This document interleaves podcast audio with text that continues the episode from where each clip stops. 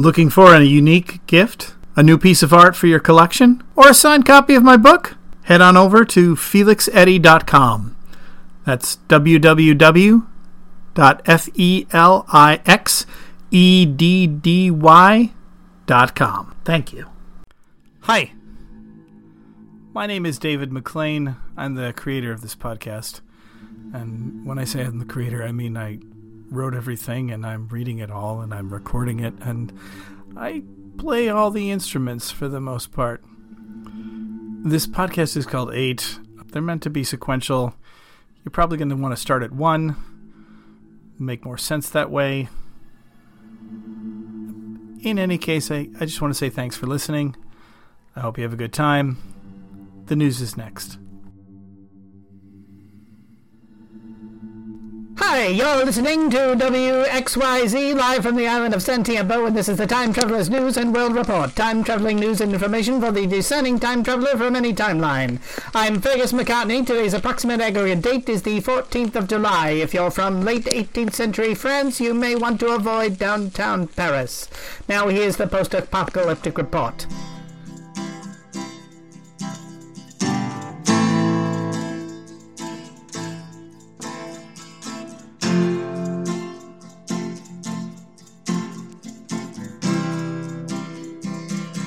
Heavy rains are expected in Santiago today as another storm system is moving through. Some of the rain will be coming up, some of the rain will be going down, and a small percentage will be moving sideways.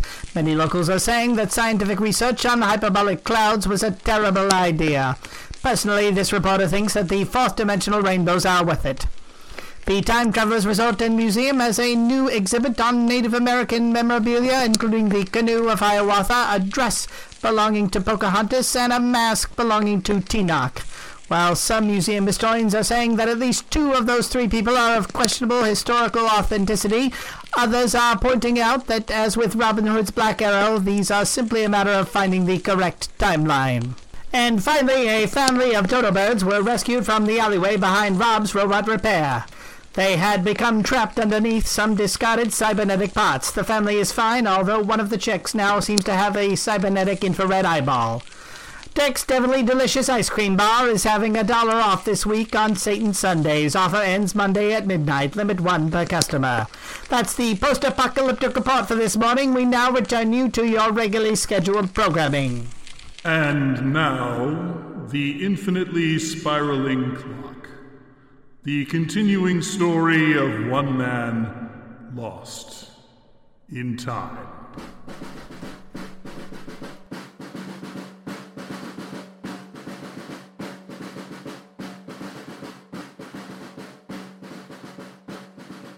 A night apart. There was no doubt about it. Keith Quick was middle aged. He'd been a knight for a good ten years, and whether he liked it or not, it would be foolish to be a knight much longer. He was still the best man at court, and what he had lost in speed and stamina he had more than made up for in skill and patience. Of course, this led to more than a small amount of resentment from the younger knights, and there were whispers about how he was only the Queen's champion because of the things he had done in the past. There were whispers about a lot of things. Some he heard, and some he didn't have to hear. Keith Quick hadn't picked up a copy of Le Morte Arthur in a long time, but he knew the sort of things people would say about them in the future. Some would write in great detail about their sexual relationship, painting them as the ultimate pair of lovers, as if sex were something like painting a picture or playing a piece of music, something that you could improve at with diligence and practice, in such a way that it might lift you closer to an understanding about the nature of humanity. This was ridiculous. For all the good and all the bad that ever came of two people having sex, there is very little about it that is new, or was new, or ever would be new. The suggestion that Lancelot and Guinevere had perfected sex in some way was roughly akin to suggesting that they had figured out a way to enjoy the perfect sunset. And yes, there might be a perfect way to enjoy the sunset, but in general, it's going to involve staring at the sunset, and really the rest is just window dressing. There were others who described them the other way, suggesting that Lancelot was so noble that he would never consider sleeping with Guinevere, but somehow the temptation was there and the feeling had corrupted him, and somehow that made him imperfect and impure. Of course, that was ridiculous too. In general, anything written by someone who had ever worn a hair shirt was probably tainted with a pretentious sense of self piety that was completely detached from reality. The truth was that Keith Quick never thought of himself as Lancelot.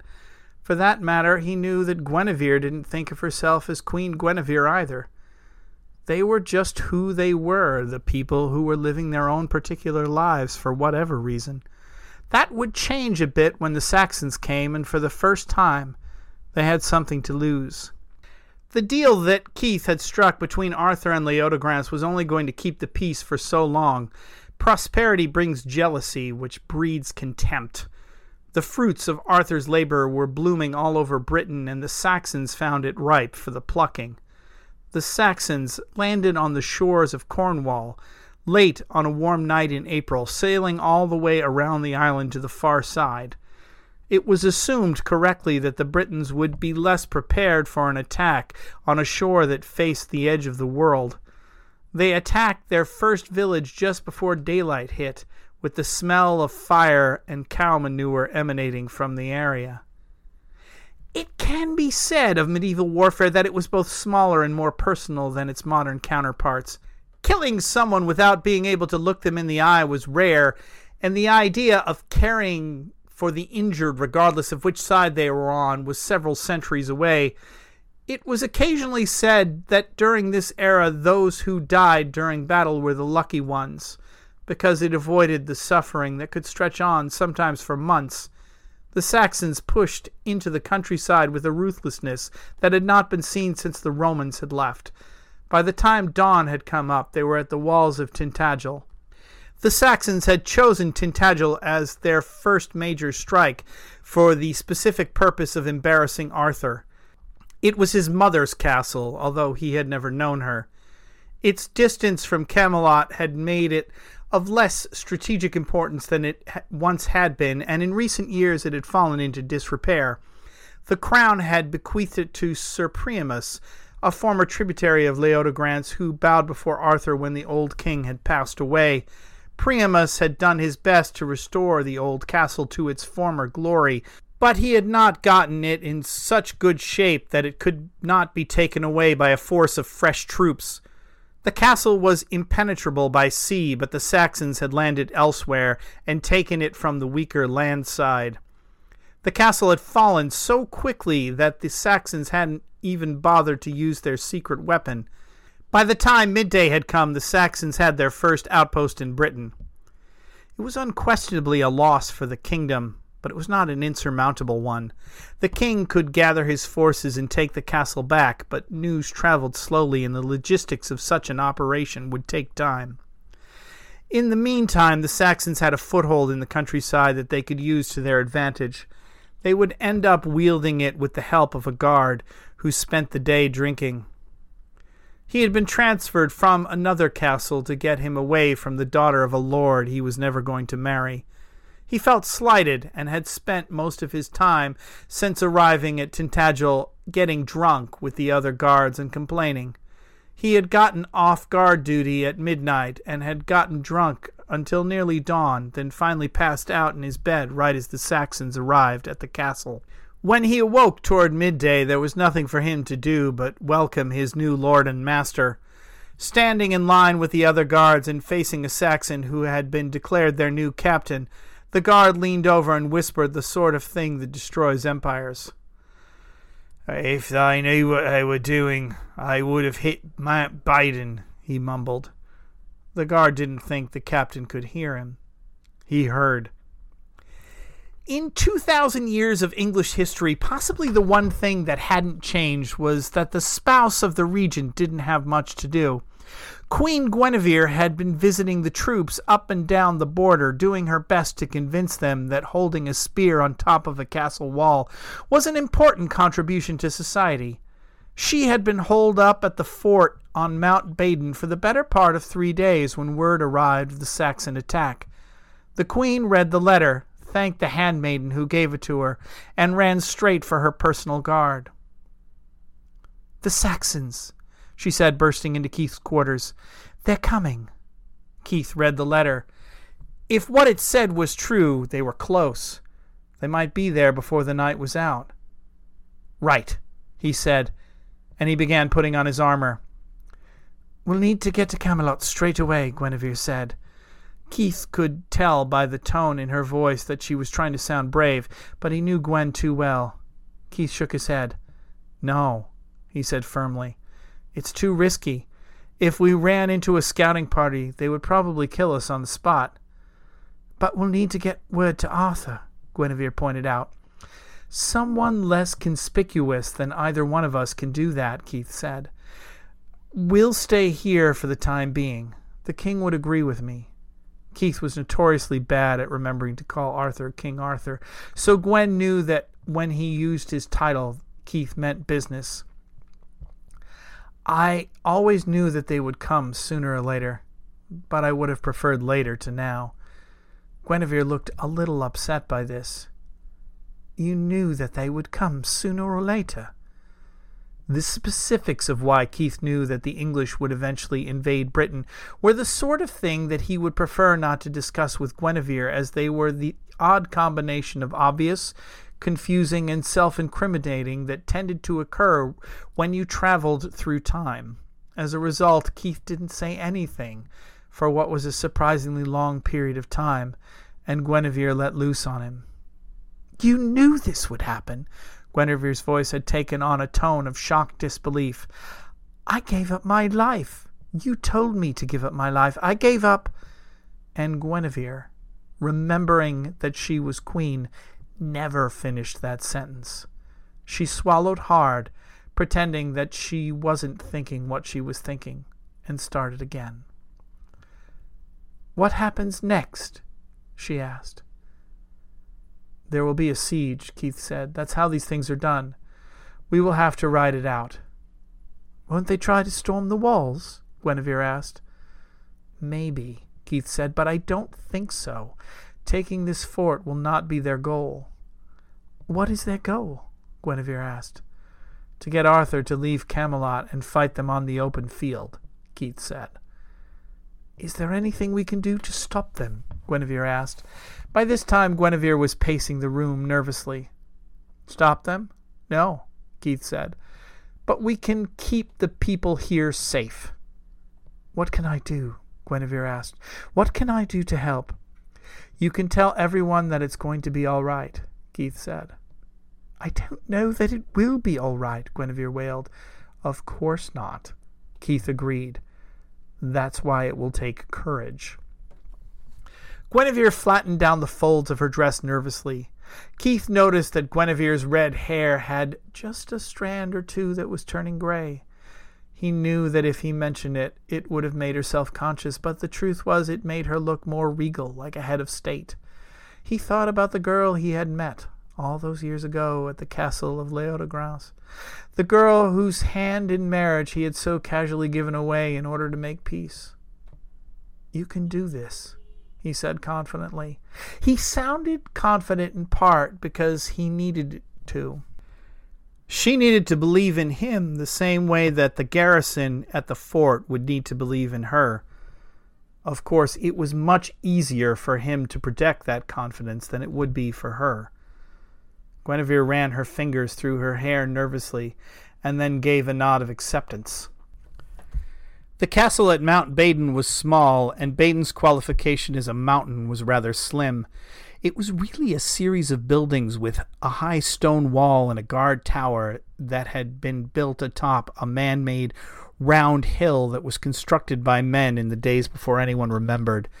Its chief advantage as a fort was that you could see the enemy coming from a long way off. About dawn, the guard on duty spotted a large host on the distant horizon. It was slow moving and had a long way to go, but it would be there by nightfall. By midday, the peasants from the area had started to come into the fort. There were just a few at first, and they started coming in in a steady stream. There were mothers, children, fathers, the old and the young, all looking thin, dirty, exhausted, and frightened. They came in, and then some more came in, and then some more. A few of the men offered to help, but they had no weapons, and were more experienced with a plow than a blade. Guinevere marveled about the men stationed at the fort. They stood proud, acting as though they were ancient statues of warrior gods, instead of young men who had been handed spears and shields, and had been told to stand on the ramparts and hope for the best. Guinevere led the common folk into the fort's great hall. Keith followed her along with everyone else. Every person that could be spared within ten miles, all piled into the same room. It was around that time that the fog rolled in.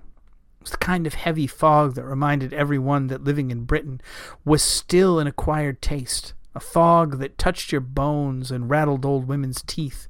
People stared out the windows of the hall at the great foggy nothing, wondering if it was the last thing that they would ever see. My gran used to call fog like this the dragon's breath, Guinevere hear, heard one old peasant woman say to another as they sat huddled in a corner.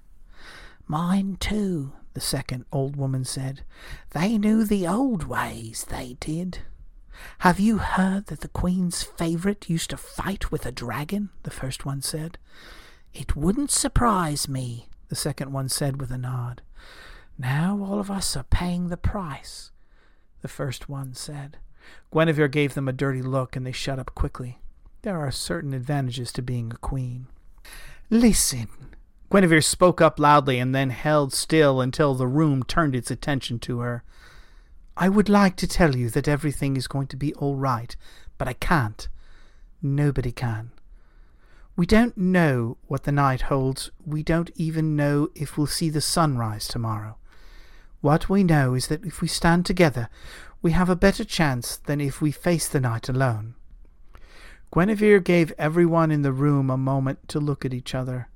She knew if they started to see themselves as a group that they might feel like they were all in this together and wouldn't turn on each other or run. She looked at Keith, who gave her a nod. We may not have a lot in common, Guinevere continued. We may not be friends or family, but we are all Britons, and Britannia is ours.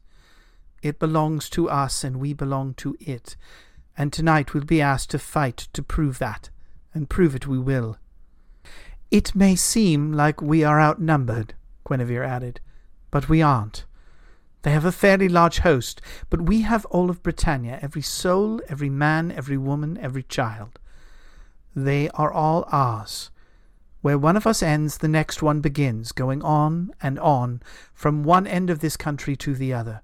This country is ours. We know the feel of the wind in our hair and the ground beneath our feet. We have nothing to be afraid of. Nothing, she reiterated, because Arthur is coming for us. He is our king, and he will always come back for us in our darkest hour. The assembled throngs looked out of the window at the thick fog. Guinevere was fairly sure that if there was one thing that was going to bond them all together, it was fear of the unknown. She turned to Keith and said, You are the greatest knight the world has ever known. Tonight, you need to prove it. Keith, who normally laughed off any chivalric days of yore knightly crap, simply nodded and said, Yes, my queen, in the most formal voice that he could muster.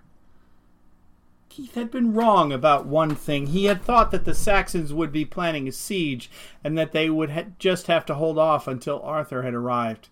He had thought this because he had wanted to think it, because it was convenient, and because it had kept him from facing a grim truth. The truth was that although the Saxons were hoping to flush Arthur out of Camelot, they didn't need to limit their ambitions to a siege. They were going to storm the castle ramparts. For hours, there was nothing to do but wait. Keith and Guinevere manned the ramparts, leaning against the wall, waiting for the inevitable. Keith would occasionally yell at one guard or another out of nervousness. Mostly, they just sat there. Frequently they looked bored, because they were. An old woman said that this fog was magic, Guinevere said with a sigh. She hugged herself for warmth. It does seem to be a trifle too convenient. Maybe it is magic, Keith suggested. Guinevere was surprised by this. I didn't think you believed in magic, she said, turning to look at him. I didn't used to, he admitted. But I've seen things, and now I'm not so sure. Are you referring to the dragon? Guinevere asked. The dragon, the sphinx, the internal combustion engine, Keith said. You would be surprised. Guinevere turned and looked at him. Merlin used to talk like that, she said. She kept her arms unfolded but bumped into him playfully. I would like to have met him, Keith said wistfully. It still seems strange that he never had. He was Lancelot, after all. It seemed a shame that he had never met Merlin. Guinevere furrowed her brow. You know what's funny? she said. But Keith never found out what it was that was funny, because a ladder landed against the castle wall. When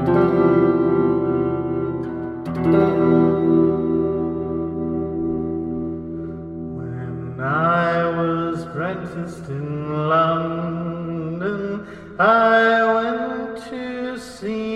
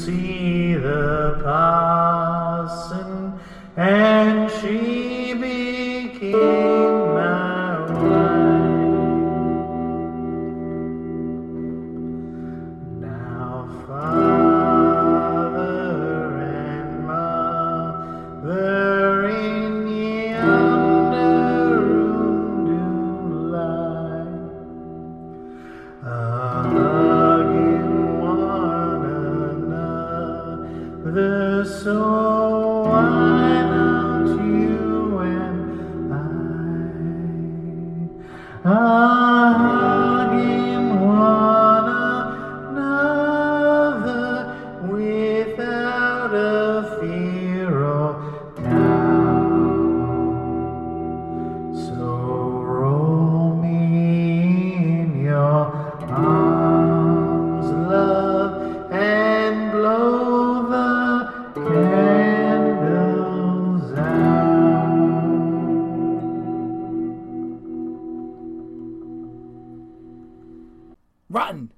at Guinevere, and he grabbed the ladder.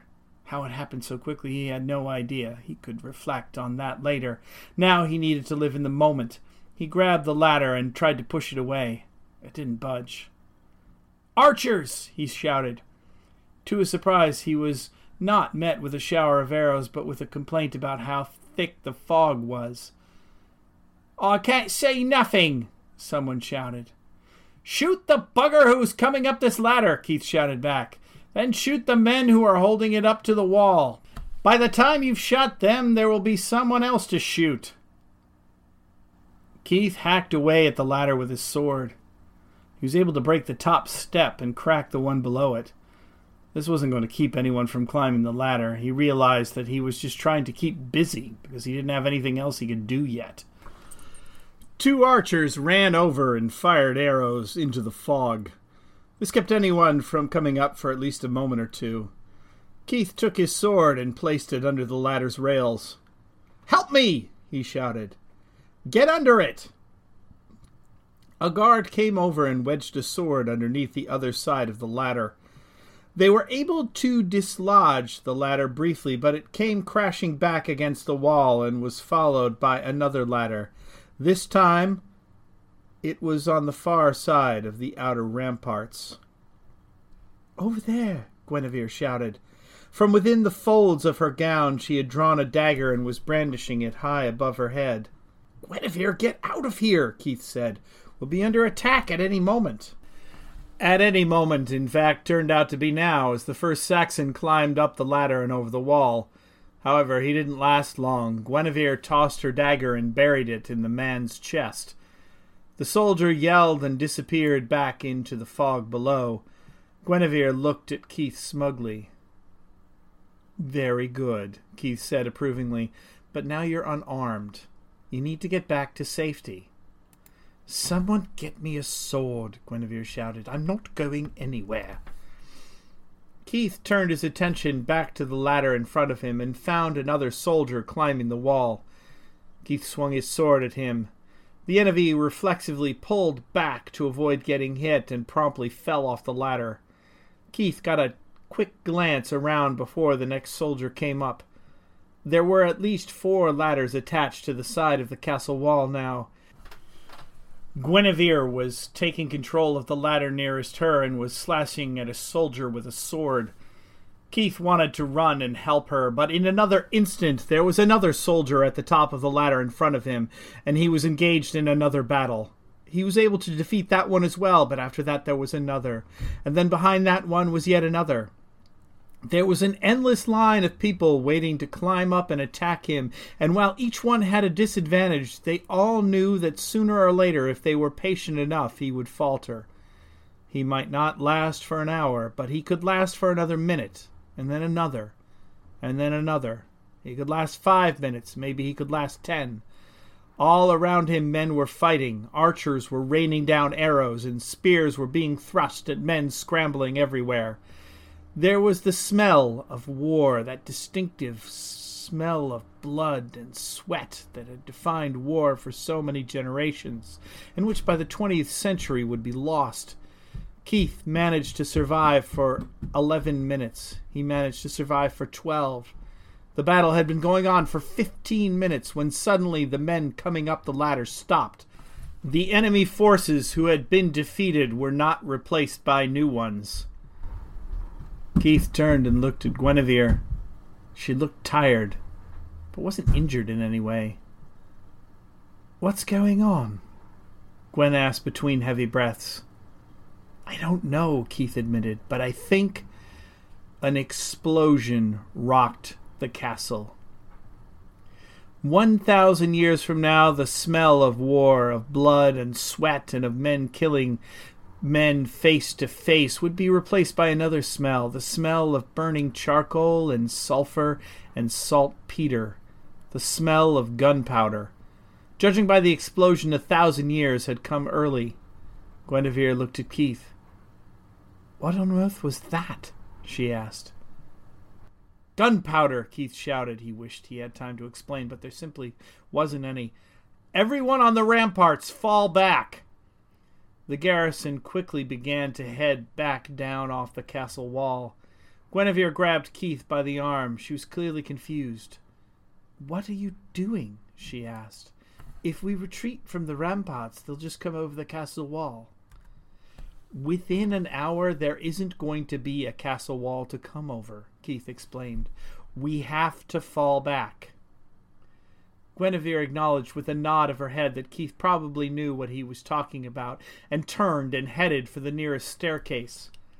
There was another explosion, which was followed by the sound of falling rock. In the courtyard, Keith made a quick glance around the castle. It seemed that even though they were trying to break through the wall, the Saxons hadn't given up on trying to break through the main gate. They were poking through the iron bars with spears and were trying to pry up the gate with the flat side of their swords. Keith broke through the ranks of the soldiers defending the gate and stood in front of the enemy. Do you hear that sound? he shouted. Your master is going to blow a hole through the wall. No one's going to care if you took the gate or not. You can follow the other grunts inside when the wall comes down, or I can turn the archers on you. If I do, you will be dead in minutes. If you back off, you might see tomorrow. The soldiers stopped what they were doing and stared at him. Go on, then. Ask yourself if I'm telling the truth, Keith snapped. The enemy directly in front of him seemed to understand that he was telling the truth. They nodded and then began stepping back slowly. Let them go, Keith said. We've got one less place to guard. The thrill of this minor victory was short lived. The wall on the far side of the castle had crumbled, and the enemy troops were already starting to make their way through the gap. Run, Keith said. They didn't run, but parted like the Red Sea, and Keith sprinted toward the crumbled stone wall. He could only hope that there would be someone behind him, someone who understood that every minute they continued to fight they were free men. How long had they been fighting for? Half an hour? Maybe less. Keith pushed that thought to the back of his mind as the enemy started to rush in. No one needed to say anything because in an instant every archer was aimed squarely at the opening in the wall.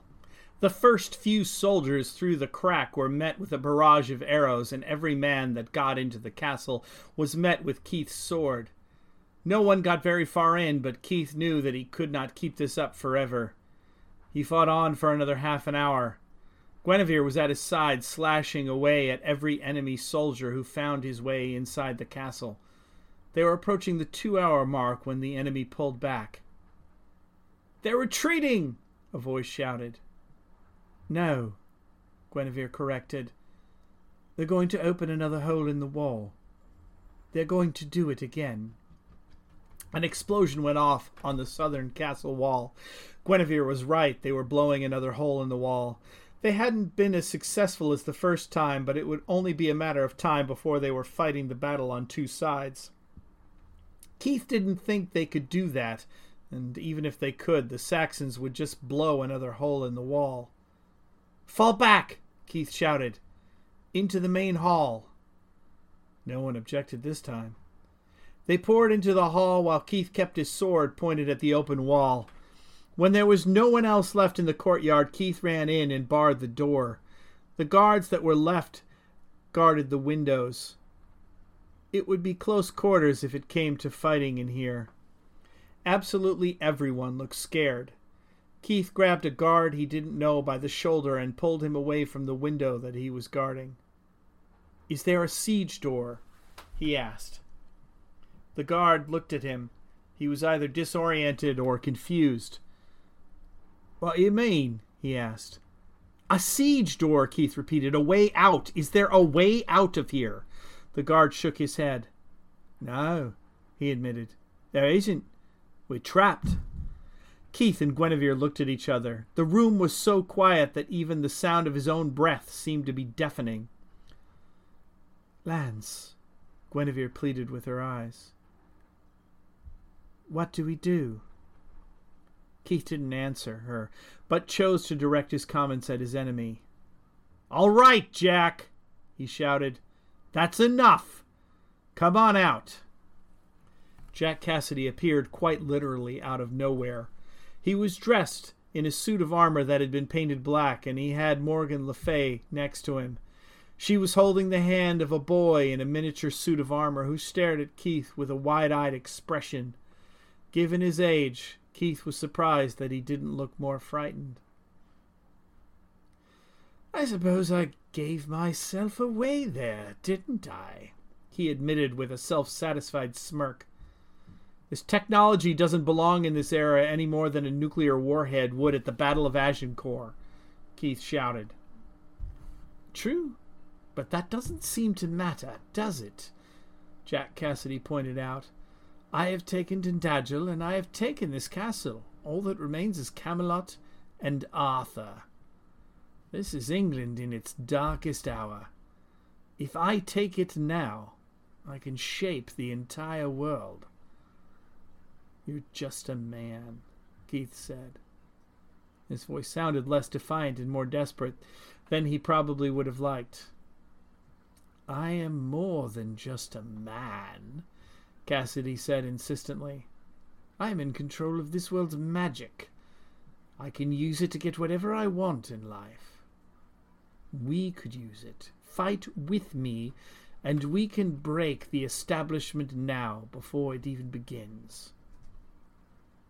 You're still stuck here, Keith said. Even if you defeat Arthur, you'll never find your way back. Jack laughed. Even if, he said, and an echo of triumph rang through his voice. Look at the boy. Keith stared at the child. The boy met his gaze in a manner that implied he was frightened but had learned how to control his fear. He will betray you, Keith said to the boy. He is betraying you. He's like a father to me, the boy said. The only father I have ever known. Jack Cassidy smiled. You know how this will end, he said. This was true. Keith knew how it would end, or at least he thought he did. The boy would kill Arthur just as certainly as the sun came up today. There was nothing he could do about that. Truth be told, he wasn't even sure that he would want to, even if he could. Even so, he could still save these people. He could still save Gwen. Keith decided that he didn't need to discuss this any more. He let out a cry of absolute rage and ran with his sword at Jack. In a flash, Jack, Morgan, and Mordred were gone. How did he do that? Guinevere asked. I have no idea, Keith admitted. Guinevere leaned against a wall, sword still in hand. Keith looked around the room. He had hardly given it a look until now. It was meant to be a hall for a banquet, and could host fifty easily, maybe more. It wasn't like Camelot, and was only really decorated with some long tables and benches, along with a few straight back chairs for people of rank, but it would serve for a nice feast at Christmas time. It was the kind of place where people celebrated and laughed and gave thanks, and now they were probably going to die in it. Guinevere shook her head. What is that thing that's making that god awful noise and destroying this castle? she asked. It's called a cannon, Keith said. It is one of the worst things ever invented. It creates an explosion so powerful it can topple a castle wall. You're not really from France, are you? Guinevere asked. Keith didn't answer, not at first, but then finally, despite himself, the word no came out of his lips in a tone that could only be described as a confession. I don't understand. Why don't they use it again? Why don't they strike the castle repeatedly until there's nothing left but rubble? I, I don't know, Keith admitted. Maybe they want to save it. Guinevere shook her head. No, she said. It's, it's like a crossbow or a trebuchet. It takes time to reload it. Keith realized that she was probably right. We have to take the cannon, Gwen said. We have to take it and destroy it if we can. If we don't, they'll destroy Camelot next. All right, Keith agreed. How? We need to charge, Guinevere said. She stood up straight to project self confidence. Keith had known Gwen for many years now, and he knew that she was no fool. He knew that she understood that the odds were stacked against them. She understood that if they left the castle, they were probably going to die. However, it was possible that they might be able to lose the battle but win the war. How can can you show us how to destroy it? Gwen asked. Keith thought about this. The cannon is powerful, but it's heavy and slow. If you break its wheels, it will be disabled, perhaps permanently. Guinevere nodded. Good enough, she replied. She took a step forward and surveyed the room. Everyone listened for a command from their queen. Listen, she said. I know that you're scared. I am too. But we have a chance to do something great, something extraordinary. Most people never have that chance. I know you all have family and loved ones that are not here right now. I want you to think of them. I want you to think of them and know that they will remember what you do today. They will remember it and their children will remember it. Ask yourselves, how do you want them to remember you? Do you want them to think that we died in fear or that we lived as heroes? Now I ask you, in the name of King Arthur, to help me save the kingdom. Keith couldn't help but think that Guinevere had gotten the hang of rallying the troops. He nodded approvingly. How are we going to find it in this fog? a soldier asked. It should be on the other side of that second crack in the castle wall, and you'll know it from the smell, Keith said. It will smell like nothing you're familiar with, like fire and brimstone. It is the smell of hell itself. This seemed like a reasonable answer to everyone, and they headed for the castle gate. Keith couldn't help but feel that this was a bit of a mean trick. He had just told the enemy soldiers trying to get through the gate that they didn't need to bother trying, and now he was about to come running out of it. He decided that he didn't care. There were a lot worse things that could happen in a war than telling a lie. Archers, he yelled. On the count of three, the gate will go up. He nodded at an elderly looking farmer who had agreed to work the gate. I'll need you to unleash as many arrows as you can, as far as you can shoot them. Everyone running out of the gate will cut sharply to the left and keep to the wall as much as we can. The cannon should be over there. Ready? One. He paused for effect. Two. He paused again. Who is the boy? Guinevere asked. She was standing right next to him, and her voice was barely a whisper. You're asking me this now? Keith asked, whispering back. I'm asking you now because I may not have the chance to ask you later, Guinevere said. He was standing right next to Morgan. Is he her son? Keith took a fraction of a second too long to answer. I suppose he is, he said, and then he shouted, Three! They were running blind. Keith had only the slightest sense of where they were. The fog was even denser outside the castle. He was convinced now that it must be magic, if for no other reason than he refused to believe that his opponent could be that lucky. Keith cut to the left, swinging his sword wildly. He could not see more than three feet in front of him, but he sensed a presence. He ran for fifty meters. He ran for a hundred. He felt a sharp jab in his side. He'd been struck by something, an arrow most likely. But so far his chainmail seemed to be holding. He didn't have time to worry about it now. Finally he smelled it. The distinct smell of gunpowder was emanating from just ahead. Keith swung his sword wildly. He swung at anything that moved without stopping to think if it was friend or foe. He swung at the unarmed men loading the cannon. He swung at the large oak wheels. He swung at the spokes until they cracked. The left wheel collapsed under its own weight, and the cannon dropped to the ground. If the Saxons were lucky, it might be lifted out of the mud at some point, but they would not be firing it today or the next.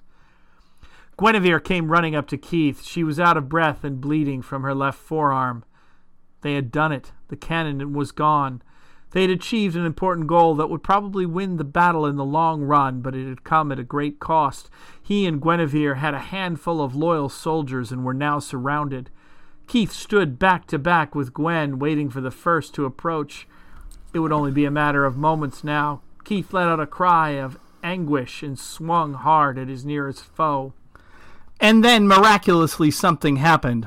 The skies began to part and the fog lifted. Whatever magic had created the mist had passed, and Keith could see down the side of the mountain. There was a second army coming up. Arthur had come to save his queen. He must have ridden as if the hounds of hell were at his heels, but there he was, leading every free soldier in Britannia in a great charge, and this time the Saxons were at the disadvantage. Their captains tried to turn the army around, but this proved to be a monumental task, and if anything, the confusion only made it easier for Guinevere and Keith's troops to attack the Saxons head on. In a matter of minutes, what had moments ago seemed like a sure defeat was turning into a rout. Guinevere wasn't more than twenty paces from her husband at one point, but there was no time for embracing. Keith continued to swing away at the enemy forces, but now it was a matter of pursuit rather than survival. Personally, Keith would like to have taken on Jack Cassidy himself, but he was equally content to let him go. His fight had been to protect the Queen, and he had managed to do that. Arthur, however, clearly wasn't going to be satisfied by this. He continued to press his advantage, and the knights of the Round Table were dividing the remaining forces and driving them into the forest on the far side of the castle. Why is he pushing so hard? Guinevere asked. Surely they're going to get scattered once they're in the forest. There won't be any way to chase them in there. The boy, Keith said. He wants the boy. Keith said it in the heat of the moment and instantly regretted it. What he had said was true, but it was the kind of truth that once exposed lay bare like a raw nerve. The boy? Guinevere asked. Why would he want the boy? Keith didn't answer. The silence was more condemning than anything he could have said. Why does he want the boy? Gwen asked again. You saw the boy, Keith said. You saw his face. Who do you think his father is?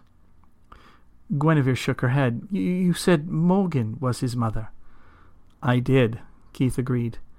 But that's impossible, Guinevere said. Morgan is Arthur's sister.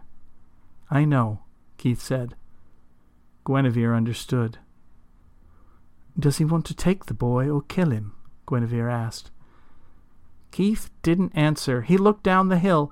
Arthur was personally leading a charge against the remaining Saxons. He was swinging Excalibur left and right, felling any enemy that came within two meters of him. His heart was so full of rage that it seemed possible he might just beat the opposing forces all by himself. He wants to kill him, Keith said simply. He is pouring every last resource his kingdom has into keeping you from finding out the truth. Arthur! Guinevere screamed. The air was filled with the sound of a queen's heart breaking. The queen's shriek seemed to part the troops better than a fresh battalion of men ever could. By the hundreds, against all orders and reason, the men parted ways for the Queen of Britannia. She walked through the opposing forces without even the gentlest brush against her skin. Without warning or explanation, the war came to a stop. Arthur. The Queen's voice was a tragedy of roses and broken glass. Arthur, is it true? Is the boy your son? Excalibur had been the very last blade to stop swinging. The king turned and looked at his wife. His expression was that of a man who had never heard the word no before, and was suddenly confronted with it. He turned and looked at the boy. The fighting had been done at close quarters, and they stood only fifteen meters apart at most. The young man had his mother's dark hair, but the rest of his face was entirely Arthur's. The boy didn't look frightened by anything his father had done. On the contrary, he seemed to be staring up at his father, as if he were a historical curiosity. Jack Cassidy dropped his weapon and put his arm around the boy. His gaze found Keith's, and he gleamed wickedly. Jack had mentioned to Keith that they both knew how this would end, but now they both knew why. Young Mordred had seen his father for the first time, and Arthur had tried to kill him. I guess, Arthur said. He would say nothing more, and would never speak on the subject ever again. It did not matter, though. It was enough. Eventually, bureaucrats would iron out the details. And just like that, the battle was over. Arthur had admitted that Mordred was his son, and therefore his heir. The Saxons had lost the battle and had to retreat. Arthur would let them keep Tintagel since it had belonged to Mordred's grandmother anyway. Guinevere had seen enough. She turned around and strolled back towards Keith. You knew about this, didn't you? she asked, glaring at him. Yes, Keith admitted. How long have you known? Guinevere asked. Keith thought about how to answer this. He decided the best course of action would be to tell the truth, no matter how little sense it made. Since before I met you, he admitted. Guinevere sighed. She looked down at her feet. I leave you to Nimue, she replied, and she walked away. Keith didn't know what this meant and didn't follow her. The day had brought more sorrow than anyone could count, but there was one more tragedy. It wasn't until many hours later, when Keith was surveying the collection of the dead, that a gray haired knight was discovered lying near a tree. His face was completely bashed in and unrecognizable, but his coat of arms instantly gave him away as Sir Tor. Sir Tor knew that his last days of being a knight were on him one way or another. Knights didn't have a retirement home. When the king had called him to fight, he had suited up in his finest chainmail shirt and had marched near the end of the host. He had hoped to provide more support than actual fighting. Unfortunately, when Arthur had flanked to the south to compensate for the Saxons' retreat, he had put Sir Tor close to the action on the north side. He had been part of a small brigade that defended the rear flank from a group of Saxons. Although by and large Arthur's attack was successful, the small band of Saxons had splintered off and tried to flee in the opposite direction. They were tracked down by Sir Tor and about twenty other soldiers. Sir Tor, if he had been given a choice, would have preferred not to die at all, but if it were to happen, he would have wanted to die in battle. As it was, he got his wish. Although a call for help was given, the rest of Arthur's knights were distracted by the main battle, and the small band led by Sir Tor were overpowered quickly. Tor took a wound to the abdomen, which was sure to be mortal, and fought like a wounded lion until at last his enemy overpowered him. Keith had not even known that he was there, although in retrospect he should have known his friend would be in the mix somewhere. The aftermath of a battle is never pretty. At Keith's suggestion, Keith and Guinevere spent a week after the battle burying the dead on both sides. After that, they went their separate ways. Guinevere retreated into the depths of her religion. She founded one of the first convents in Great Britain and poured her heart and soul into prayer and study. Keith mounted his horse. He rode to the north until he reached Hadrian's Wall. He sold his horse and grew a beard and resumed his work as a blacksmith. Within a month, it was as if none of the events he had seen at Camelot had ever happened. There were some who claimed that he had been in love with Guinevere, that they had been in the middle of a passionate love affair, and that Arthur had simply caught them. There were others who had believed that they had run off together, that Guinevere was lying in a bed next to him in some castle far away. They would think that because they wanted to think it. The truth was that neither Launcelot nor Guinevere needed lust to drive them away. All it had taken was two words from King Arthur. I guess. As for Arthur himself, he was alone now. The beginning of the end had begun. It was difficult to explain how Helen felt about this story when she first heard it, but afterwards she went to her room and spent the evening drawing. When her mother came to check on her, she found that she had been drawing a picture of an owl and a pussy cat sailing away in a pea green boat just like the poem. That's beautiful, Alice complimented her daughter. I hope so, Helen replied. Do you want to show it to your father when he gets home? Alice asked. No, Helen insisted, and she put the picture in the drawer. No, Alice asked, clearly a little disappointed. It's very beautiful. No, Helen said. He doesn't get to see everything. She was right, of course. You don't get to see everything. In spite of how he had gotten there, at some point Keith had made a choice to stay in Camelot. Or at any rate, he had made a choice to embrace life there instead of desperately trying to get back home, no matter what the cost. It was probably the best choice he could make under the circumstances, but that didn't mean there weren't consequences. Things in his life he just wasn't going to see. Spring wasn't sure what effect the story of Mount Badon had had on Helen in the long run, but it most definitely had an effect on how she felt about what Spring ended up telling her next.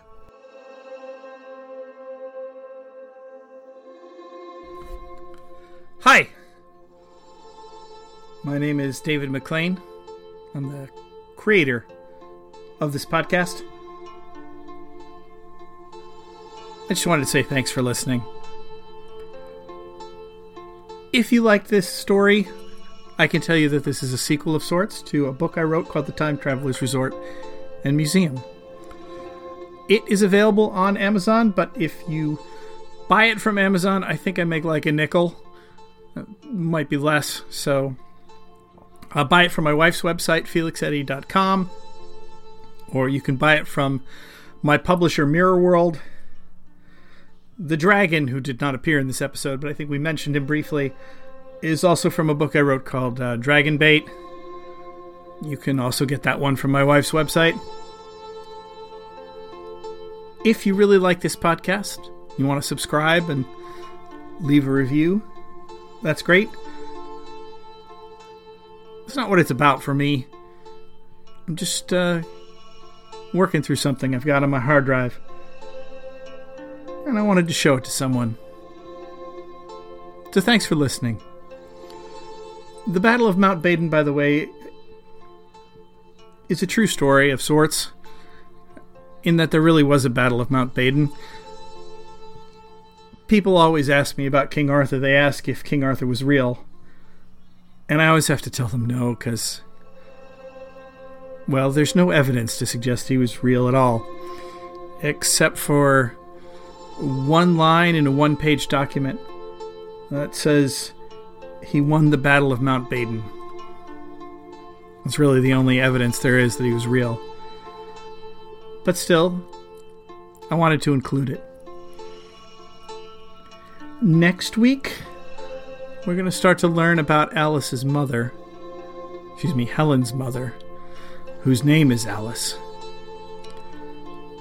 And we're going to learn the story from her point of view. What's going on with her right now while Keith is off being Lancelot? Thanks for listening. Have a good night.